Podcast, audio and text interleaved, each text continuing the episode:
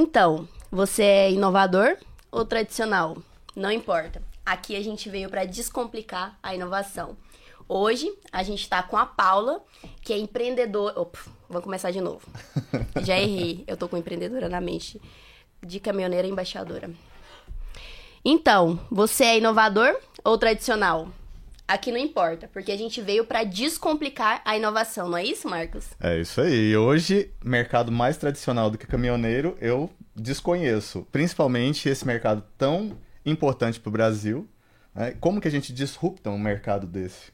Com certeza a Paula ela pode falar sobre isso, né? Que ela é, foi de caminhoneira a embaixadora Paula, eu queria que, é, pedir agora para você se apresentar, falar um pouquinho de você. Não conta muitas coisas, porque a gente tem que lançar as nossas perguntas. então, Seja se bem-vindo. Seja bem-vindo aqui, Paula. Vamos lá no Go InovaCast. É um prazer estar te recebendo aqui. Vamos ouvir essa história incrível que você tem. Olá, pessoal, tudo bem? Obrigada pelo convite. É uma honra sempre estar aqui. Hoje eu estou Paula Demeneg, eu tenho 27 anos, sou natural do Rio Grande do Sul e atualmente morando em Goiânia, né? Que cidade maravilhosa. E eu vou deixar vocês fazer as perguntas que fica mais fácil.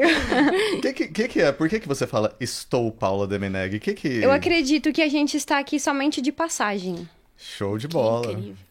Isso já tem a ver com espiritualidade, Sim, assim. com certeza. Ah, bacana. Vamos lá, Lore. Que interessante. Eu queria pedir para você contar um pouquinho da sua jornada até se tornar caminhoneira e como foi essa transição de caminhoneira para embaixadora. Então, primeiramente, falando um pouquinho da Paula Pessoa, eu sou fruto de uma traição, como eu costumo falar que eu estou escrevendo meu livro, né? Uh, fui filha fora do casamento do meu pai, Fui criada com os meus avós desde pequena, tive alguns problemas familiares, questões de não ter base familiar. Com 13 anos eu tentei suicídio, então foi Uou, uma adolescência que... bem difícil. Foi muito pressionada, não foi, Paulo? Sim, demais. E eu cresci sem o apoio do meu pai e da minha mãe, que eram figuras importantes. Então, essa fase de escola, você acaba sendo muito cobrado, né? E com 12 anos eu acabei conhecendo meu pai biológico. Aí foi um pouco complicado por questões, você acaba se culpando, a criança não tem acompanhamento, ela chega um momento que ela se sente culpada, né? E eu sei que muitas pessoas passam por isso hoje.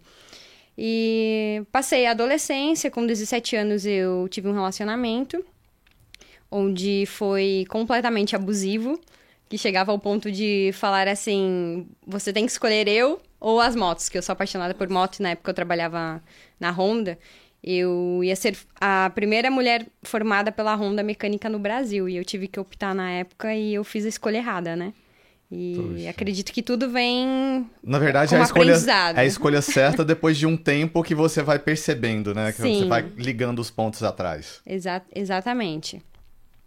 Aí chegou esse momento, em 2016, que foi onde eu senti que aconteceu um divisor de águas na minha vida. Eu sou cristã, né? Eu me converti em 2016, comecei a estudar mais sobre espiritualidade também e sofri um acidente muito grave de moto, onde eu tinha somente 20% de chance de sobreviver. E nesse momento eu comecei a me perguntar que legado eu teria deixado se eu tivesse morrido, né? Então foi um momento complicado. Que história impactante. Que história impactante. E eu tenho certeza, assim, que muitos se identificam com parte ou com um pedaço dessa história, né? Sim. né? Porque realmente, assim, existe a pressão e existe tudo isso. Mas, assim, de onde que você começou a se interessar por veículo? Também, assim, de onde que veio a sua ideia? Porque você falou que seria a primeira mulher mecânica da Honda, não é isso? Isso. E você não, não gostava só de moto por gostar do equipamento moto, você queria entender o motor, você Sim. queria entender toda a estrutura daquilo. De onde que veio isso, Paula? Durante a minha adolescência, eu trabalhava com a minha mãe, que tem salão de beleza, né? Que é uma área totalmente diferente da que eu atuo hoje. Então, eu tive a minha adolescência inteira trabalhando em salão de beleza, lidando com mulheres, essas coisas estéticas que eu não gosto muito.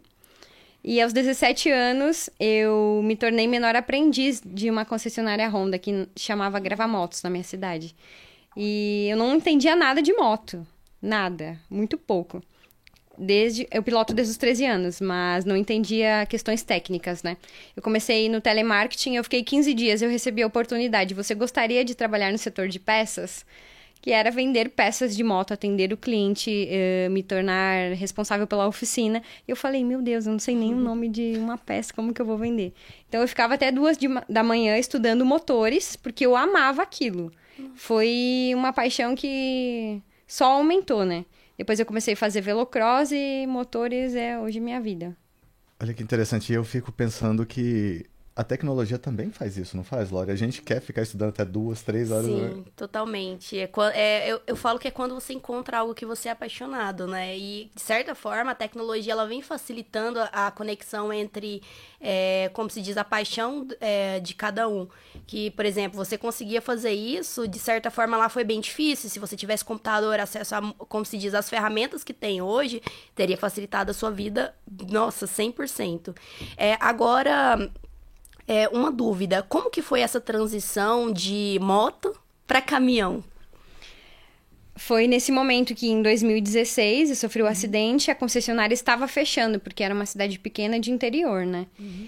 E eu precisava sair daquela situação, uhum. daquele ambiente tóxico, para conseguir evoluir, porque a gente tem que sair da zona de conforto para conseguir evoluir de fato, né? E eu estava com 23 anos. O que eu ia fazer? Já estava me cobrando demais, né? Porque na época eu estudava aviação, que eu optei da engenharia mecânica fazer aviação, que eu acredito que conecta melhor, e propósitos de vida meu, né? E eu sofri esse acidente e precisava tomar uma atitude. E eu falei: o que eu vou fazer? Eu não tinha dinheiro para viajar, não tinha dinheiro para mudar de cidade. Eu precisava achar uma profissão que iria me conectar e ao mesmo tempo fazer algo que eu gostava, porque você só vai conseguir desbloquear e transbordar se você está fazendo algo que você gosta. Fazer por obrigação não acontece. Você não consegue desenvolver. Pode acontecer por um período, mas depois você vai se sentir, digamos assim, inútil. Eu acredito. Perfeito. Talvez assim, você vai entender que aquilo não é a sua vibe mais. Isso. E aí você vai começar a procurar outra coisa, é isso? Exatamente. Uhum. Aí em 2016 eu decidi que eu iria ser caminhoneira. Quando eu falei isso, ninguém acreditava. Quantos anos você tinha lá? Tinha 22. Nossa. 22 anos, Paulo. 22, 22 anos. anos. Aí o marido da irmã do meu avô era caminhoneiro, era a única pessoa que eu tinha contato desse ramo. Eu falei, o que eu preciso fazer para me conectar e entender para entrar nesse ramo? Ele falou, você precisa fazer a categoria D, que é de ônibus, e depois fazer a E, que é de carreta. Só que nessa transição eu precisava esperar um ano para fazer Nossa. a de carreta. E ônibus não era a minha ideia. Então eu fiz a de ônibus e eu fui trabalhar em um truck center para conseguir ter esse contato com o caminhão, porque eu nunca tinha entrado no caminhão, como que eu ia ser motorista? Aí eu recebi uma oportunidade para trabalhar em um truck center, era uma vaga masculina, só que a Rose, que ela é responsável das concessionárias Bridgestone, Firestone e Dunlop lá do Rio Grande do Sul, ela me deu a oportunidade, ela falou, é isso que você quer mesmo? Eu sempre fui sincera, eu falava meus objetivos, olha, eu quero chegar em tal lugar, me dá a oportunidade que eu vou dar o meu melhor enquanto eu estiver aqui. Aí eu assumi o setor de vendas de pneus de carga e agrícola e era responsável pela oficina de caminhão. Quando o motorista chegava lá para fazer a manutenção do caminhão, eu pedia a chave para manobrar. Não precisava. Só que como eu queria aprender, era a única forma de aprender. E eles me davam a chave levei muito xingamento, porque uhum. arrastava pneu no início, não sabia manobrar a carreta direito, mas foi assim que eu consegui aprender. Paula, e eu vejo que é tudo a ver com realmente a inovação das coisas. Assim, ó, o mercado tradicional, às vezes, ele está acostumado, ele precisa de, uma, de um estímulo forte, muitas Sim. vezes, para sair da zona tipo de conforto. Pandemia. Tipo uma pandemia né? sair da zona de conforto. E talvez muitas dessas pessoas não se permitem errar como você se permitiu. Então, Sim. porque a inovação no começo, ela traz alguns desafios, né? Ela traz assim, olha, eu sabia fazer isso, agora eu não sei direito, porque eu estou aprendendo a ferramenta, eu estou aprendendo uma nova forma de fazer. E aí você tem que se permitir arrastar um pneu assim da, Sim. da forma que você falou e não se cobrar tanto até você conseguir atingir o sucesso. Foi isso? É isso mesmo? Sim, é isso. Tudo que você se propõe a fazer no início as pessoas querem ter segurança daquilo, mas se você não treinar, você não vai ficar bom. Ninguém nasce sabendo. Incrível. E pilotar um caminhão é eu acho que é talvez assim seja o mais próximo do avião mesmo, assim, é o avião, depois um caminhão, Sim. depois um carro, não é isso? Exatamente. E uma coisa que eu acho muito interessante também é que é o seguinte, é, as pessoas, é, eu falo que a inovação ela começa a partir das pessoas, não é de ferramentas, não é de tecnologia, é pessoas. E quando você iniciou essa, como se diz, essa transformação na sua vida, essa transição de carreira, você, você consegue imaginar a quantidade de pessoas que você é, impactou. Por exemplo, a própria. É, é, como que é o nome dela? Que, que Rose. Rose. A própria Rose, com certeza a mentalidade dela se modificou depois de olhar, opa, deu oportunidade para uma mulher numa, numa posição que era de um homem. E, tipo, ela com certeza acompanhou essa transição e ela. A, a, a, mente dela se expandiu. Nossa, tô ficando rouca. A mente dela se expandiu muito. Então, assim, tanto ela quanto os próprios caminhoneiros, que com certeza eram muito machistas, e você deve ter é, quebrado um pouco desse machismo nessa transição. Sim. E ela, por estar ocupando um cargo de gerente geral de várias concessionárias, e ser mulher nessa área, ela já quebrou algumas barreiras. Então, de alguma forma, ela se identifica comigo, né? Entendi. Então, assim, é normalmente um inovador que puxa outro inovador. Sim. Geralmente, porque aquela pessoa que tem a mente fechada, ela não vai acreditar no potencial da outra pessoa. E eu fico pensando assim, sabe, Paula? Por exemplo, você é uma pessoa que realmente já passou por situações muito difíceis desde a infância e tudo mais. Mas o caminhoneiro, assim, a profissão caminhoneiro também passa por desafios todos os dias. Com certeza são estradas que não são tão bacanas, assim. Tem, tem estradas boas, mas também não tem estradas tão boas. Sim. Além do risco que você se expõe e tudo mais. Como que foi para uma menina, né? uma menina, uhum. na verdade, é, tá no meio desse ambiente, como que foi para você se desafiar? Por, por, tudo que você passou, isso não foi tão desafiador assim? Ou necessariamente para você ainda teve que quebrar alguns tipos de barreiras e, e paradigmas? Sempre tem, né? Sempre tá. tem. Uh, na verdade, o meu principal problema na estrada foi as pessoas não acreditarem no teu potencial. Não foi nem com falta de respeito, porque eu acredito que o respeito você impõe.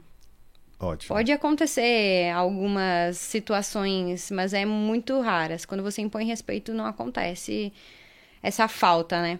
Uh, o pro principal problema era a pessoa não acreditar em você. Tipo, ficar duvidando da tua capacidade. Isso é o que mais me chateava no início, né? Eu comecei viajando, eu viajei três meses com o instrutor da Dinon Transportes, que foi a primeira transportadora que eu me, onde eu me tornei motorista profissional de carreta. Uhum. E era o Eladio Prussi. Ele foi meu professor, que também acreditou em mim, me deu oportunidade. Ele me treinou durante três meses. E mesmo assim, demorava para o pessoal confiar, largar a carreta, começar viajando. Logo depois, eu recebi instrução da fábrica da Mercedes-Benz, que foi o Rubens Piva, que foi meu instrutor, que também, meu paizão, ele me ensinou tudo que ele podia. e assim, eu acabei me tornando motorista profissional e quebrei aquelas barreiras que as pessoas não acreditavam, né? Porque primeiro você tem que mostrar resultado. Primeiro você prova, né? Tem é. que provar que você é capaz para depois você começar a realmente viver a experiência. Sim. É, falando sobre propósito. É, você quebrou várias barreiras aí, acredito que tem um propósito muito forte. Eu queria que você falasse qual que é. Então, foi muitas situações depois disso. Eu acabei saindo da estrada por questões de saúde, né? Eu caí do caminhão, fraturei o quadril. Ai. Que loucura, Paulo. Nossa senhora. Eu acho que eu deveria ter deixado ela contar tudo, né? É, porque ainda falta uma boa parte, que é bem importante. Uhum. Eu uhum. vou contar um pouquinho para depois chegar na parte do uhum. propósito que faz conexão com o meu objetivo hoje. É, eu saí do caminhão e eu tive que decidir, né, o que eu ia fazer. Eu entrei em depressão novamente, porque é uma situação onde você fica paralisado e eu tenho a necessidade de estar em ação para me sentir bem. Cada pessoa tem um perfil, né? Sim, claro. E eu tenho TDAH, então é muito difícil, são muitas barreiras que eu enfrento todo dia comigo mesmo, né? E eu precisava movimentar e me vinha uma situação muito difícil.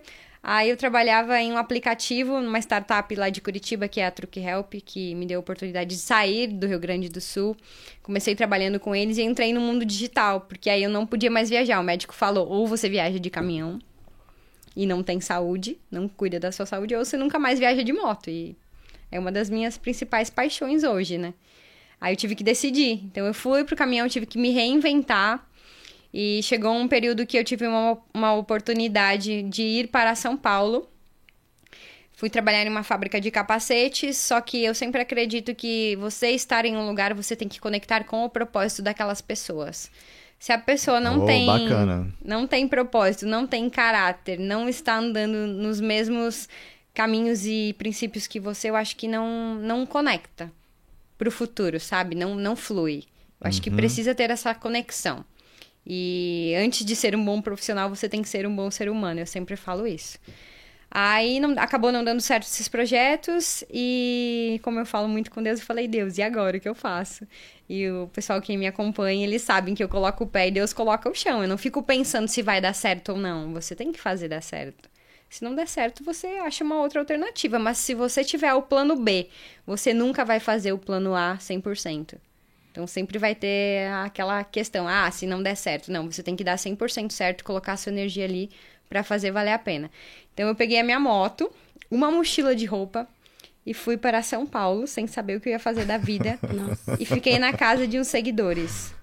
Que é o Edu e a Ju, que são meus amigos lá de Guarulhos. E eu fiquei morando na casa deles um tempo, até decidir o que eu ia fazer, as coisas se encaminharem. Foi bem complicado. Foi, é realmente, de fato, uma história bem interessante, assim, sempre, sempre com muitos desafios, né? Sim. Você imagina, assim, que sempre na sua vida você precisa desses desafios, você força a ter esses desafios pra, Não. pra se, se apresentar. Não. Você preferiria uma zona de conforto melhor, assim? Nossa, nossa. meu sonho é ter uma zona de conforto. Ah, meus, meus seguidores acompanham, eles falam que nunca acontece algo na minha vida sem perrengue, né? Até eu Ah. fui viajar esse- agora quando eu voltei pra Goiânia, perderam a minha mala no aeroporto. Eu acompanhei. Que loucura. Então sempre acontece alguma coisa, não é proposital, né? Ah, Mas enfim, ah, aí eu fui pra São Paulo, capital. Em 2019, eu comecei a trabalhar com reprogramação de motores, que eu sou representante da SF Chips, onde a gente prepara motores, aumenta a potência dos carros, né? Me tornei representante deles e foi uma outra paixão que eu amo até hoje, trabalho com isso até hoje. E comecei a me reinventar, e então veio a pandemia. Paula, deixa eu te falar, antes da gente, assim, continuar, porque, assim, com certeza tem mais coisas bacanas, né? Tem a questão da, da embaixadora, que você vai falar e tudo. Sim. Mas eu queria saber, assim, ó, com relação à técnica dos motores, assim, da evolução dos motores, desde que você iniciou lá, com 14, 15 anos, talvez, ali, né? Sim.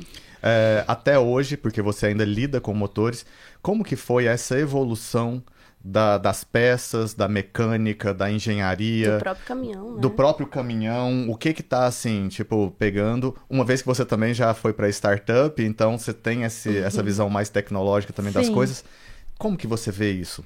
Olha só, a evolução ela vem para facilitar a vida das pessoas, porque hoje o caminhoneiro, por exemplo, ele fica 24 horas dentro de um caminhão, ele mora no caminhão. Eu trabalhava 30 dias para folgar 4. Tá. Então isso acaba ajudando ele para que ele tenha um conforto. Eu comecei dirigindo num Scania 124 bicuda, era aquele caminhão de duas caixas de câmbio, era muito difícil. Imagina o motorista 24 horas trocando marcha. Nossa, eu imagino um, uma motorista de 20. 22. É, mas foi por pouco tempo, aí eu fui evoluindo. Geralmente nas transportadoras, o que acontece? O motorista mais novo ganha o caminhão mais antigo. Tá. Tem uma, existe uma hierarquia. Então você tem que se destacar para poder ganhar um caminhão novo logo, né? E o pessoal muitos, muitas pessoas na rede social falam assim: ah, você só dirige caminhão novo, caminhão zero. Gente, eu sou da geração nova, eu tenho que acompanhar a tecnologia da minha geração. Não tem como eu ficar trabalhando com caminhão do ano que eu nasci, não faz sentido. Você tem que evoluir, você tem que abrir a cabeça. Eu não sou menos motorista do que o motorista que trabalha lá no caminhão de 1994, não. Cada um tem a sua qualidade. E a Isso. dinâmica do caminhão com certeza evoluiu também. E tem pessoas que eu, assim, isso existe em todos os mercados, que possivelmente não gostam das novas tecnologias. Isso também existe dentro da.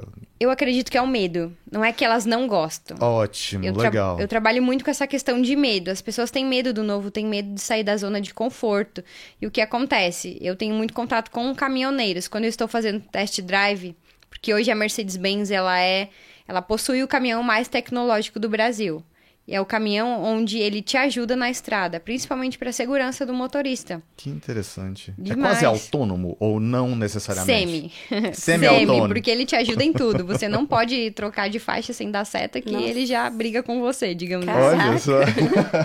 Ele, interessante. ele é sensacional. Porque, como a jornada na estrada não é fácil, o motorista trabalha cansado. E muitas vezes o sono é nosso pior inimigo, né?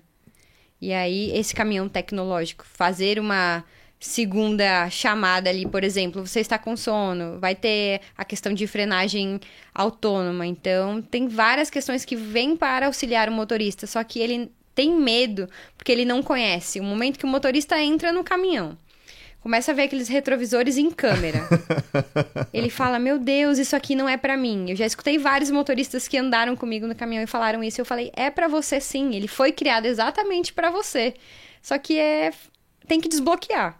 Você tem que dar o treinamento pra ele, fazer com que ele sinta de fato que ele é merecedor de usufruir daquela tecnologia. E é isso que a gente tem que quebrar a barreira. Ninguém vai preferir trabalhar num caminhão de 1994 sem ar condicionado, sem nada, do que trabalhar com um caminhão que tem ar condicionado que trabalha mesmo com o caminhão desligado. Imagina o cara lá no Nordeste, Olha 40 só. graus, Ah. sem ar condicionado. Nossa. Ele não vai preferir o caminhão antigo. Se falar que prefere, é mentira. Não, não é verdade. Ele só vai preferir, talvez, por medo de, ter- de, de experimentar o novo. É, É, isso, mas né? quem experimenta o novo e depois gosta, gente, não tem. Esse é o perigo, né? Esse Você é o fala assim, perigo. ó, Vixe, Maria, agora não... E assim, e como que você vê esse desbloqueio acontecendo? Como que você consegue inserir as pessoas para desbloquear, né? Principalmente eh, aqueles que são mais resistentes, assim? Ou tem uns que você fala assim, ah, esse de fato deixa ele sofrendo um pouquinho mais ali até ele voltar. Tem uns que não desbloqueia. Olha, porque primeiramente, eu não posso mudar você se você não quer mudar, entendeu? Ótimo, Eu legal. ficava batendo muitas vezes na mesma tecla, até com os meus amigos de infância. Eu falo, meu Deus, você tem um potencial incrível, você tem que mudar. Só que eles não saem da zona de conforto. E eu ficava ali me desgastando, tentando fazer ele ver, querendo mudar ele, só que ele não quer mudar. Porque se ele quisesse mudar, ele tomava uma atitude. Então, não tem como eu fazer por você se você não quer fazer, entendeu? E como que fica no caso? Porque aí é, alguns motoristas eles passam por essa transição e entram no mundo, como se diz, inovador, né? Passam a pilotar é, caminhões mais inovadores. E esses que vão ficando p- pra trás, eles não perdem espaço, correm risco de ser demitidos. Como que é isso? Geralmente as grandes empresas, elas já exigem um caminhão mais tecnológico, até para dar mais segurança para a nova operação, né? A grande empresa vai contratar o transportador para que ele tenha entregue a carga com qualidade e segurança. E talvez o caminhão antigo não tenha tanta estrutura. Claro que o maior percentual, existe um percentual muito grande de caminhões antigos ainda no Brasil. E existem caminhões e caminhoneiros autônomos que têm seu próprio caminhão. Ninguém começa grande. Transportadora não começa grande. Então, o caminhoneiro decide, ah, vou montar uma transportadora. Ele vai lá e compra um caminhão mais antigo, porque está na condição dele, né? Então, vai acontecendo essa transição que é igual você evoluir. Você não começa comprando um carro zero. Você compra um semi, aí vai aumentando, trabalhando. Só que para isso tem que existir dedicação, né? Entendi. E a dedicação para esse ramo deve ser enorme, né? Porque, primeiro, assim, a questão familiar, que você Sim. fica muito tempo assim, então tem que existir uma estrutura ou falta de, às vezes, né, para a pessoa conseguir ficar tanto tempo na estrada, assim, sem precisar ter a necessidade de voltar ou é, uma estrutura familiar que eu falo, Sim. assim, para ali. E isso talvez seja um dos maiores desafios, realmente, dessa profissão, não? É. No momento que eu me vi na situação de querer ser caminhoneira, eu estava querendo sair da depressão. Então, era uma alternativa. Só que hoje, na situação que a gente vive hoje do transporte, es- estamos passando é, um momento mais caótico de todos os tempos. Olha só. E a quantidade de motoristas que estão entrando em depressão Nossa. está muito alta. Pessoas que não tinham essa depressão e que, Sim. assim, que por exercerem de muito tempo, estão começando a ter Sim. e talvez não estão se vendo mais numa outra condição de mudar de ramo Exatamente. ou fazer acontecer, é isso? Exatamente, porque o motorista fica longe da família, não tem estrutura nos postos, é muito difícil. Muitas vezes ele chega na empresa e ele é maltratado, porque o próprio caminhoneiro às vezes tem vergonha de falar que é caminhoneiro. Porque ele é maltratado, é mal visto. Eu tive um período da minha vida que eu tinha vergonha de falar que eu era caminhoneira. Nossa. Olha só. É incrível, porque você. Eles têm uma visão que o caminhoneiro só é caminhoneiro, aquela pessoa que não estuda. Que se nada der certo na vida vai ser caminhoneiro, mas não é isso que acontece. É opção. Muitas pessoas que estão no ramo hoje estão por paixão, porque tem que gostar. Ah, e assim, e você traz essa paixão e esse brilho no olho, né? Porque quando você fala, a gente sente que você Sim. gosta de fato disso, não é isso? Laura? Justamente. É, a- dá pra ver que, que realmente tá ligado muito com, com a sua missão, né? Com a Sim. sua paixão. Até porque você deixou de ser caminhoneira, mas continuou sendo o quê? Embaixadora do segmento. Exatamente. Então você continua fazendo essa transformação. É, em nenhum momento saiu só, como se diz, inovou, né? na- Uhum. Na, na sua área de atuação. E agora falando sobre. é, voltando novamente, agora eu acho que a gente chegou no propósito. Agora a gente chegou. Qual que é o seu propósito? Porque eu, eu tô perguntando isso, que eu quero que isso vire um corte. Já tô pensando no corte. Ah, o meu real propósito de vida hoje é impactar pessoas através das minhas superações, né? Porque hoje eu falo que eu sou formada em superação. Então, minha missão hoje é mostrar para aquela pessoa que ela não é a situação que ela está, ela pode mudar e mesmo sem estrutura, ela constrói o futuro dela, só depende dela. Incrível. Vamos ficar um minuto de silêncio aqui, porque é realmente bem forte. Assim, e quando a gente encontra de fato o propósito e a nossa missão, aí sim o nosso espírito se alinha com o que a gente veio fazer. É isso mesmo que você sente, não é? Sim, exatamente. Ah, existem várias questões e situações onde você consegue falar sobre propósito, porque o propósito pessoal meu é ser eu mesma, porque é muito difícil Muito você legal. poder ser você mesmo, principalmente na rede social. Meu principal problema é esse, porque eu gosto de muita coisa e eu quero mostrar tudo isso. E geralmente as empresas, agências querem que você fique em um nicho só, né? Enclausurada ali, assim, em- Demais. empacotada ali, né, E naquilo. isso me paralisa. Eu fico muito mal porque eu quero transbordar, entendeu? Eu acho que você mostrar só uma coisa na rede social é algo profissional. Mas e a Paula? Onde fica a Paula? Então eu luto bastante porque meu real propósito é ser eu mesma, sem julgamentos. Então o que você pensa é, é seu, entendeu? Eu sou eu, eu sei da onde eu vim, eu sei aonde eu quero estar e aonde eu vou chegar, né? E isso é muito difícil. E o real propósito de vida relacionado a terceiros é isso: mudar vidas através das minhas histórias de superações. Paula, e assim, ó, é, no caso, vamos ver. é, você então, assim, você se superou pra você entrar na mecânica, na, na moto, Sim. nas motos. Aí depois você se superou pra entrar no caminhão. No caminhão. Depois você se superou pra entrar no caminhão tecnológico. Com certeza isso foi mais um passo. E aí você foi convidada para ser embaixadora da Mercedes-Benz. Como que foi essa, esse convite? De onde que veio? Ele surgiu é, das suas redes sociais mesmo? Você começando a postar? Você iniciou postando nas suas redes sociais porque você gostava? Porque você queria apresentar para as pessoas uma nova, uma nova forma de ver? Como que você começou a utilizar as redes sociais em prol é, da sua vida, né? Assim, em Sim. prol de, de se apresentar ao mundo. Eu tinha. Tenho vergonha de gravar muitas vezes, não é fácil. Cada pessoa tem e não um, parece, tem um assim, dom. ó, é, não, super natural. Não, mas gravações, quando tem muita gente, palestra que agora eu tô desenvolvendo também, é, ainda é um desafio, né? Legal. Mas eu comecei publicando na rede social porque quando eu estava na transportadora, eu recebi o caminhão da Mercedes-Benz para fazer teste. E eu precisava compartilhar com as pessoas o desempenho dele, porque era um caminhão inovador no mercado e a gente precisava inserir esse caminhão dentro das grandes transportadoras, só que eles precisavam saber o desempenho, se compensava, questões de faturamento, média de combustível. E aí eu comecei compartilhando, mas eu não gravava eu. Eu gravava só o caminhão, a tela virada. E isso foi acontecendo. E quando eu comecei a trabalhar com reprogramação de motor, eu precisava me autodivulgar, divulgar o meu trabalho. Então eu me obriguei. Você tem que desbloquear. E meu coach é o Pablo Marçal e ele falava: quando você estiver com vergonha de gravar, você lembra do boleto que vai chegar ali no final do mês. Aí você desbloqueia na hora. Mas foi mais ou menos isso. O pessoal começou a acompanhar. Eu gosto muito de tecnologia, sou apaixonada. Então, mostrar isso para as pessoas, de alguma forma, eles conectam e sabem da onde eu vim. Igual, eu recebi o convite para ser embaixadora do projeto A Voz Delas da Mercedes em novembro. Eu, eu ia gravar um vlog.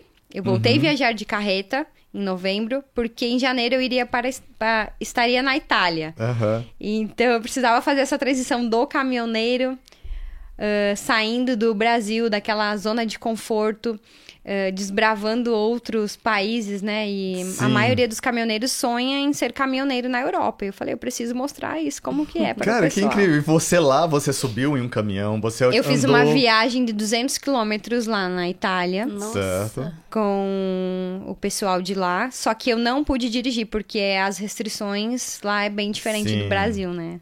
Não tem como. Lá, se você for pego dirigindo sem a sua carta, você vai preso. É diferente daqui, né? mas é mais ou menos isso. Então, eu não consegui dirigir, mas eu fiz uma viagem de 200 quilômetros que foi sensacional. É, várias questões. E eu até ajudo o pessoal que quer morar na Europa e tem direito a, segunda, a dupla cidadania. É possível realizar esse sonho. E foi assim. Eu me tornei parceira da Mercedes-Benz recebi esse convite para ser embaixadora da Voz Delas e o projeto A Voz Delas é voltado a mulheres. A Mercedes forma mulheres motoristas e a gente tenta melhorar essa qualidade na estrada para que as empresas recebam esse público feminino que está aumentando cada vez mais, né? Tenham essa estrutura. Porque quando eu comecei tinha lugares que não tinha nem chuveiro quente para tomar banho, e muitos nem banheiro feminino. Então tinha que dividir o banheiro, era bem complicado.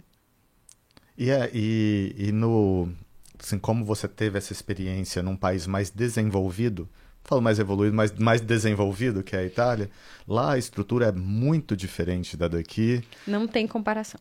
Incomparável. Incomparável. Lá, realmente, a profissão de, de caminhoneiro poderia ser exercido tranquilamente é. por uma menina de 22 anos, Sim. sem medo de ser feliz. Sim. A liberdade de você escolher o que você quer poderia ser, passar também por ser caminhoneira, sem chocar ou sem ficar alguma coisa impactante na sociedade, assim, nossa, uma menina, como é que vai? Sim, inclusive eu estava em um posto de combustível lá e eu conheci uma mulher motorista. Eu só não consegui entrevistar ela porque eu não falava muito bem italiano, né? Não falo. Mas é muito legal. Tem muita mulher fora do Brasil trabalhando nessa área. Porque é outra qualidade. E o caminhoneiro na Europa, a mão de obra, falta demais. Falta, tem mais de 17 mil vagas para caminhoneiros na Europa. E olha que a Europa ainda tem outros tipos de escoamento de produção, né? Assim, com certeza lá o escoamento ele se dá por várias formas. Aqui no Brasil a gente é mais é o caminhão mesmo, é a uhum. estrada, não é Sim. é isso? O europeu ele não gosta, eu acredito que ele é muito difícil de mão de obra, sabe? Por isso que as, o pessoal busca o brasileiro, porque o brasileiro gosta de trabalhar. Hum. Olha só. E assim, talvez esse é mais para vocês, né? Porque é, eu fico pensando assim, se a tecnologia em si, ela é um negócio que vem mais do jovem para o mais velho, ou se pode vir o contrário, do mais velho para o jovem também. Vocês são jovens e vocês impulsionam os mais velhos, às vezes, a entrar no mundo mais tecnológico, a entrar no caminhão, falar, a lidar com um motor que às vezes tem uma peça diferente e tudo mais. E aí eu fico pensando assim, se na visão de vocês, né, assim, se isso é mais de vocês, jovens, para os mais velhos, como é que você vê essa? Olha, eu acredito que o jovem ele não tem medo, né? Ele é mais ah, fácil de desbloquear legal, e sair legal. da zona de conforto do que uma pessoa que está ali, porque as pessoas mais antigas elas querem algo certo, algo fixo, querem ter aquela certeza, principalmente para mudar de emprego, mudar de área. Uhum. Não, eu preciso ter um salário fixo. É muito limitado. É, é demais você correr aquele risco, as pessoas não estão abertas a esse novo. Então, o jovem, ele tem essa facilidade, eu acredito. De correr riscos, de né? Correr riscos. Só que uma coisa também que eu percebo, pelo menos no mundo de tecnologia, por exemplo, nos meetups que a gente participa, eu conheci algumas, é, alguns homens que são bem mais velhos, de 50, 60 anos, que, está, que estão inseridos no mundo de tecnologia já há muito tempo. E o que eu percebi, quando eu sentava para conversar com eles e eles me contavam sobre a transição da internet lá de 1990, lá no início, onde a internet ainda era militar e tudo mais, quando eles contam isso pra mim, parece que minha mente faz um boom de tipo, nossa, agora tudo faz sentido. Sim. Nossa, então quer dizer que isso aconteceu por causa disso, disso, disso. Então eu acho que, é, mesmo querendo ou não, em quantidade de números, os jovens eles são mais tecnológicos. É, tem mais jovens tecnológicos do, do que pessoas mais velhas, é, vamos dizer, com 30 para cima, né? Só que as pessoas que acompanharam essas, que, que é, evoluíram junto com a tecnologia, elas, elas é, são uma base é, muito mais forte é, em relação a essa evolução do que os jovens, porque elas, elas têm esse fluxo lógico da evolução e elas conseguem transmitir isso pra gente fazer a gente entender o porquê de cada coisa. Eu acredito que no caminhão também é a mesma coisa, né? Os caminhoneiros, é, os líderes que passaram por essa evolução dos caminhões, eles, quando eles vão conversar, explicar, eles conseguem explicar de forma o porquê aquilo é daquela forma. Exatamente. Tem o conhecimento, a gente tem o superficial de agora, né? É. Não sabe como foi lá, lá atrás. Então, eles têm essa bagagem a mais, né? Uhum. Esse conhecimento. É, talvez seja essa troca mesmo, assim, que a gente está tendo a oportunidade e que eu não sei por quantas mais gerações vão ter essa oportunidade de ver da origem de onde surgiu, né? Porque nós estamos com pessoas é. que ainda estão vivas, que presenciaram o início de um celular aparecer. Uhum. E tem outros que já nascem entendendo que o celular já é alguma coisa tão natural e não fazem ideia de como que foi isso surgido lá. Uhum. Talvez essa seja a troca e a experiência e uma, válida, né? Uma coisa que eu percebo também que, é, que essa geração, não sei, pelo menos eu observo comigo mesmo, que eu não tenho o hábito de contar tantas histórias quanto a minha mãe, quanto a minha avó. Eu acho que a gente tá perdendo essa cultura de, de compartilhar as nossas histórias. Geralmente a gente conta as coisas que estão vinculadas com o que a gente gosta de fazer, né? Sim. Tipo, como a gente entrou, aí a gente gosta, mas e o antes? E tipo, ah, na minha infância, isso, isso. A gente não tá tendo esse hábito. Então, em algum momento na história, é, no futuro, a gente vai. É, as pessoas vão perder realmente esse hábito de compartilhar as histórias das infâncias, as histórias que foram compartilhadas, e aí acabou. É. E aí a gente perde toda essa jornada e essa evolução. É verdade. Talvez, assim, você tenha conseguido fazer isso com as redes sociais, não é, Paulo? Assim, você, você atrair olhares contando as histórias de como que é a performance do dia a dia, como que funciona o, o dia a dia da profissão de fato, Sim. a melhoria do caminhão, da peça e de tudo mais. Você sente que também é isso que estimula as novas mulheres né, a entrarem ou a permanecerem dentro do ramo de caminhoneiro? Sim, eu acredito que muita gente vai por paixão também. Muitas mulheres realizam o sonho delas serem motoristas porque é algo que não tem explicação. Você gosta Olha. ou não gosta. E aquele sonho, né? Eu quero ser motorista. Igual ontem eu compartilhei uma. Eu vi num grupo de caminhoneiras. Uma mulher de 51 anos tirou a carteira dela de caminhão e ela estava feliz da vida, totalmente Caramba. realizada. E há 51 anos, eu sempre falo, não, não nunca é tarde para você realizar as coisas que você deseja. O problema é você morrer e não ter feito o que você gosta. É então, isso... A limitação vem da própria pessoa, não é isso? Assim. Então, hoje eu estou fazendo esse trabalho de palestras e desenvolvimento para transportadoras, onde eu atuo na área de gestão estratégica de líderes de caminhoneiros e caminhoneiros. Nossa, repete, é gestão... gestão estratégica de líderes de caminhoneiros e, e caminhoneiros. Por quê? Muitas vezes a tra grande transportadora contrata um gestor pelo currículo dele. Tá. Mas ele não dá aquele treinamento específico para que o gestor saiba lidar com o caminhoneiro. Hum, então, legal. o maior índice hoje de prejuízos das transportadoras é consumo de combustível, que é o diesel. Esse a gente não consegue controlar tanto por conta dessa baixa e alta Sim. toda hora do mercado. Mas o segundo ponto é a rotatividade de motoristas, que é absurda. O motorista sai da empresa, fica rodando de empresa para empresa toda hora, porque às vezes o gestor não tem aquela conexão com ele, não sabe lidar com ele, porque você tem que ter um jeitinho. O motorista, ele é o caminhoneiro em si, ele é uma pessoa que está completamente sozinha a todo tempo. Ele é mais carente, ele precisa de atenção. Então, ele chega, você não sabe o que ele tá passando na estrada, o que ele tem que escutar, quantas vezes ele ficou parado no posto sem ter o que comer, sem estrutura, parado três, quatro dias para descarregar em um lugar totalmente precária a situação, né? Aí ele chega na empresa, o gestor vai lá, é grosso com ele, não sabe tratar o motorista, não sabe o que ele tá passando em casa, cobrança da família, longe dos filhos, esposa. E aí acaba falando: não, não vou mais trabalhar aqui. Por conta da falta de conexão. Paula, eu fico pensando o seguinte, assim, ó, porque a tecnologia ela consegue suprir várias lacunas uhum. pra gente, consegue é, agilizar e acelerar processos incríveis, assim, e fazer acontecer. Mas você está falando de uma coisa que a tecnologia não entrega. Não. Né? Porque é a empatia, é a sinergia, é o olho no olho, é o abraçar. Isso talvez uma tecnologia não vai ver. Como que é, então, assim, essa relação de você mostrar para eles uma tecnologia que é fria, Sim. mas que é dinâmica, é, com esse olhar mais interno de gestão, né? Gestão de pessoas. É, mais ou menos essa gestão é assim, aquilo que eu falei. Você não importa o seu currículo, não importa, não adianta você ser um grande profissional se você não for um bom ser humano.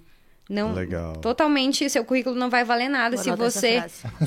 Anota aí, porque você vai chegar na empresa se não cumprimenta o porteiro, se não cumprimenta o porteiro do seu prédio. O que, que adianta você ter dinheiro se você não é uma boa pessoa? Porque quando você ficar doente, seu dinheiro não vai comprar saúde. Aí você vai perceber o que, que eu estava fazendo. E essa conexão de, por exemplo, o caminhoneiro chega na empresa, ele ser bem tratado. Muitas vezes ele mesmo tem vergonha de cumprimentar o pessoal do escritório porque ele não se acha merecedor daquilo. Então, quem movimenta e alimenta as grandes transportadoras é o caminhoneiro. Não existe transportador sem o caminhoneiro. Então, se esse profissional que está lá dentro no escritório não saber lidar com o caminhoneiro que paga o salário dele, a transportadora não vai para frente. E eles têm que entender isso. E se o motorista descobrir o real propósito dele, descobrir que se ele der o melhor dele todo dia, ele vai atrair mais coisas boas, ele vai fazer média de combustível, ele vai cuidar da manutenção do caminhão, ele vai trabalhar feliz e o transportador automaticamente vai ser o maior beneficiário disso aí, né? Caraca, tô. Incrível. Você faz uma transformação de dentro para fora, é, pessoa, e também de, depois de dentro para empresa para fora também para ter resultados mais prósperos. É, tá muito vinculado também com a autoestima do caminhoneiro, né? Como Total. que é isso? Como que você inicia esse trabalho? Total. A gente faz essa gestão com transportadores. Eu até estou fechando uma turma que vai começar a princípio até dia 20 de julho. Onde tem transportadoras, vai ser três meses de treinamento para esses gestores e também terá o um módulo dos caminhoneiros, onde a gente vai ter essa conexão com ele, porque ele quer ser ouvido. Ah, que interessante. Nossa, Paula, assim, ó, realmente abre um mundo novo. Eu não conhecia, assim, esse mundo tão a fundo. Eu ainda não conheço, claro, assim, porque você só pincelou ele. Você tem muito mais, assim, a agregar e tudo. É, o, assim, a Mercedes-Benz com certeza sabe o que está fazendo, então por isso que te convidou para ser embaixadora, porque você realmente é alguém que consegue transmitir, passar tanto paixão quanto também essa questão da, do profissionalismo daquilo que você escolheu fazer. Então, assim, eu sou muito grato, assim, que gratidão por essa conversa. Né? Geralmente quem me acompanha hoje na rede social não sabe de onde eu venho, então sempre eu tô postando algum vídeo uhum. de como foi no início, porque tudo tem um início, ninguém começa de cima. Então uhum. você tem que batalhar, ter, tem que ter persistência, ninguém vai construir nada sem persistência e foco. Então eu sempre tô colocando algum desafio para uhum. mostrar que é possível, né? Aproveitando o momento já para compartilhar, aqui, aqui não é jornal, mas eu quero compartilhar uma, uma novidade do Instagram, inclusive para você já utilizar. Tem como você fixar agora post lá no seu feed. Eita. Então, por exemplo, você grava um vídeo lá, é um, é um Reels de um minuto e meio contando um pouquinho sobre sua vida, e você fixa. Que aí todo mundo que entrar de cara, quem é a Paula? E aí clica lá, já compartilhando, utilizem essa ferramenta, tá maravilhosa. Até porque é uma história incrível, é uma história Sim. de uma jornada impressionante. E assim, a gente não contou nem parte dela, eu tenho não, certeza. Isso a... vai sair no livro, você vai ter um livro. E isso, ainda tem a Paula escritora, que a gente quer saber como, né? Como que surgiu a Paula escritora? Foi uma Ai. demanda sua mesmo, Paula? Não, alguém Olha te só. falou assim, tem que escrever, escreve um livro. E... Se, ninguém tivesse falado, a gente ia falar aqui agora, né? Porque é muita coisa, então não tem como não contar no livro. Eu vim fazer um treinamento de desenvolvimento pessoal aqui em Goiânia, que chama OSV do Paulo Bento. E foi aonde eu entendi que eu precisava mudar as vidas das pessoas, não só com a minha história profissional, mas com a história pessoal da Paula, que ninguém sabe. São histórias que vai ter no meu livro que ninguém sabe, só eu. Entendi. Então vai ser, vai ser bem impactante. Eu tive essa necessidade de compartilhar com as pessoas para que eles vejam a Paula da internet e vejam que lá atrás teve uma menina que teve que superar e se reinventar toda hora e que é possível. Até porque eu vejo isso assim, ó, que a internet ela faz um recorte, né? Então ela uhum. é um recorte de um recorte Sim. da melhor parte daquele recorte Sim. que você pensou. Sim. E isso a gente não sabe se foi filmado três, quatro, ou cinco, ou dez vezes para escolher um deles. Uhum. Mas o real é o que conecta, né? É a história que vem é que conecta. E porque no... essa é e no livro você consegue sentir as sensações que a pessoa teve no momento que estava acontecendo e passando por aquilo. Uhum. Então, é bem difícil até escrever. Tá sendo um desafio enorme. Eu, eu fico imaginando agora as. É, é, é concessionária que fala de caminhão? Transporte. É, tipo, a Mercedes é uma concessionária. É, uma concessionária, é né? um fabricante. fabricante. Aí a Mercedes possui várias concessionárias. Ai, eu imagino as concessionárias pegando cada. É, dando um kitzinho caminhoneiro e com o uhum. livro da Paula lá dentro. e os caminhoneiros, por exemplo, no momento que para no posto pra descansar lá com o livro, lendo. É, e os livros assim, né? Tipo, cada caminhoneiro com um livro assim, porque fala, tem os livros de cabeceira, né? Aquele que você é, lê várias vezes porque transforma a sua vida e você tem que se conectar. Ele se conecta muito com você. Imagina o seu livro. É, eu já tô imaginando o futuro dele, se conectando com esses caminhoneiros e eles mantendo ele é, ali é, do lado constantemente. A transformação que vai gerar isso. Você acha que assim, que muitos desses caminhoneiros eles têm essas mesmas histórias ou tem Sim. assim. É. Eu faço mentoria com alguns seguidores específicos no individual, né? Porque eu não consigo atender a demanda, mas claro. eu escolhi algumas pessoas aleatórias que eu botava a caixinha de pergunta lá e conectava.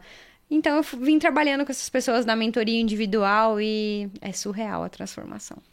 Ah, eu tenho certeza. Assim, eu acho que toda, todo autoconhecimento ele transforma, né? E se a gente se permite é, aceitar aquilo que aconteceu com a gente, se a gente se permite aceitar como que a gente funciona, a gente consegue entender não só a gente, consegue, mas consegue entender também todo mundo que está próximo. Uhum. Porque nós temos elementos em comum. Sim.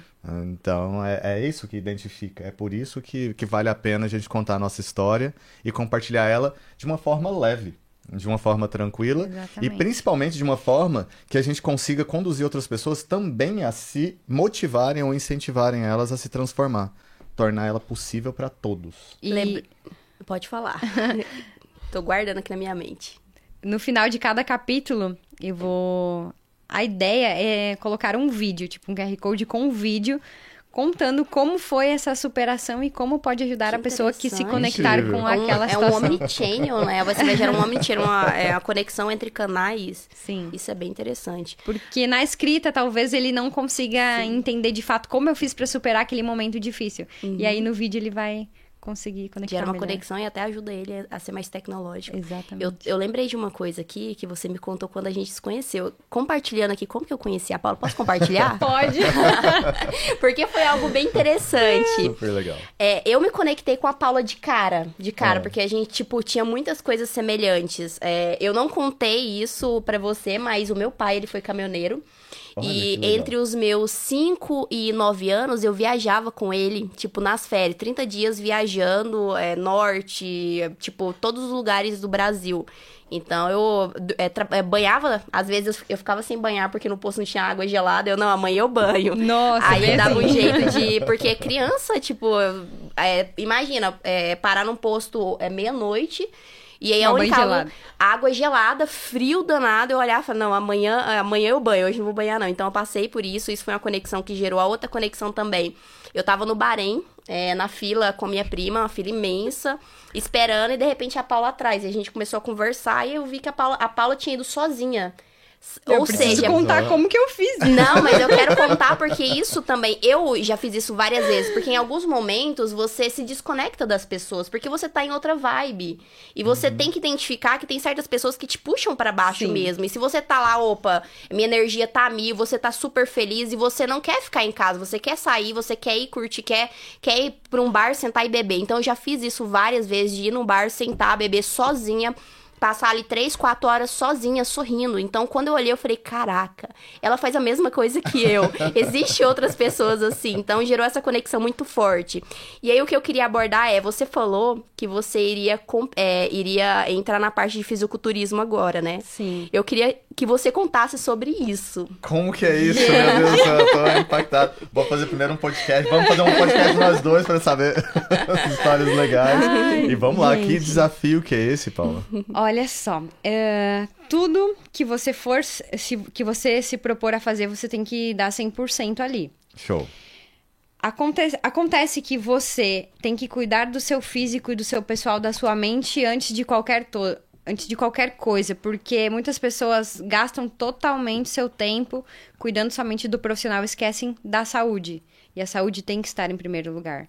E você, praticando qualquer tipo de atividade física de manhã, seu cérebro já vai liberar endorfina e você vai ter mais disposição, vai ficar mais feliz e vai conseguir superar qualquer tipo de desafio que não esteja no planejado e você vai conseguir desbloquear, né? Aquela felicidade que tá ali na sua uhum. cabeça, te dando energia.